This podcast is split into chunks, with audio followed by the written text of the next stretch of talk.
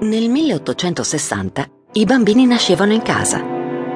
Sembra che oggi i medici abbiano stabilito che sia il caso che le nascite avvengano in ospedale. Più sicuro, così dicono. Se poi il medico è tra quelli più di moda, ancora meglio. Si può quindi dire che i giovani coniugi Button furono dei precursori di questa pratica, oggi così comune, perché in un giorno d'estate del 1860 decisero che il loro primogenito sarebbe nato in ospedale.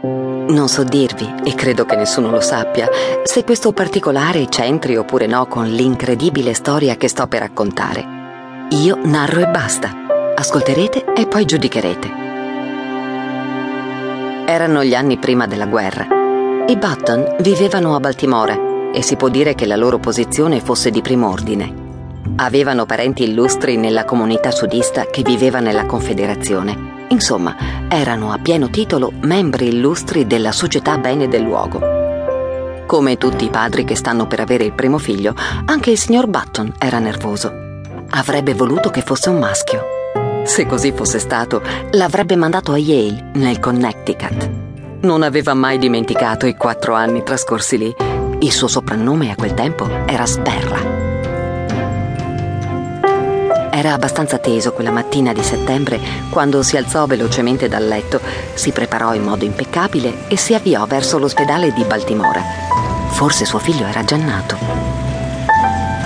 Ormai era in prossimità della clinica privata Maryland che ospitava pazienti d'ambo i sessi quando vide il suo medico di famiglia. Il dottor Kane, mentre scendeva le scale dell'ingresso, si sfregava le mani come per lavarle come ogni buon medico avrebbe dovuto fare dopo aver visto un paziente. Il signor Roger Button, presidente della Roger Button Company, ferramenta all'ingrosso, non perse tempo e con un atteggiamento alquanto insolito lo rincorse, infischiandosene della sua condizione di nobiluomo del sud. Dottor Keane! Oh, dottor Keane! Il dottore si accorse di lui e si fermò per aspettarlo. A guardarlo bene, aveva un'espressione che sembrava un po' accigliata. Allora, è nato. Come sta mia moglie? È un maschio? Come. Si calmi. Ma, dottore, il bambino è nato. Sì. Perché mi guarda in quel modo? Mia moglie sta bene? Sì. È un maschio o una femmina? Senta, meglio che vada a vedere di persona. Incredibile. Non mi era mai successo. Un altro caso del genere sono nei guai. Tutti saremo nei guai. Ma che è successo? Gemelli? No, vada a vedere, le ho detto. E si cerchi un altro medico. L'ho fatto nascere io, caro signore, e curato la sua famiglia per 40 anni.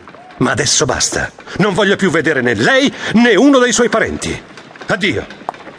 Rapidamente, senza aggiungere altro, salì sulla sua carrozza, parcheggiata accanto al marciapiede, e se ne andò.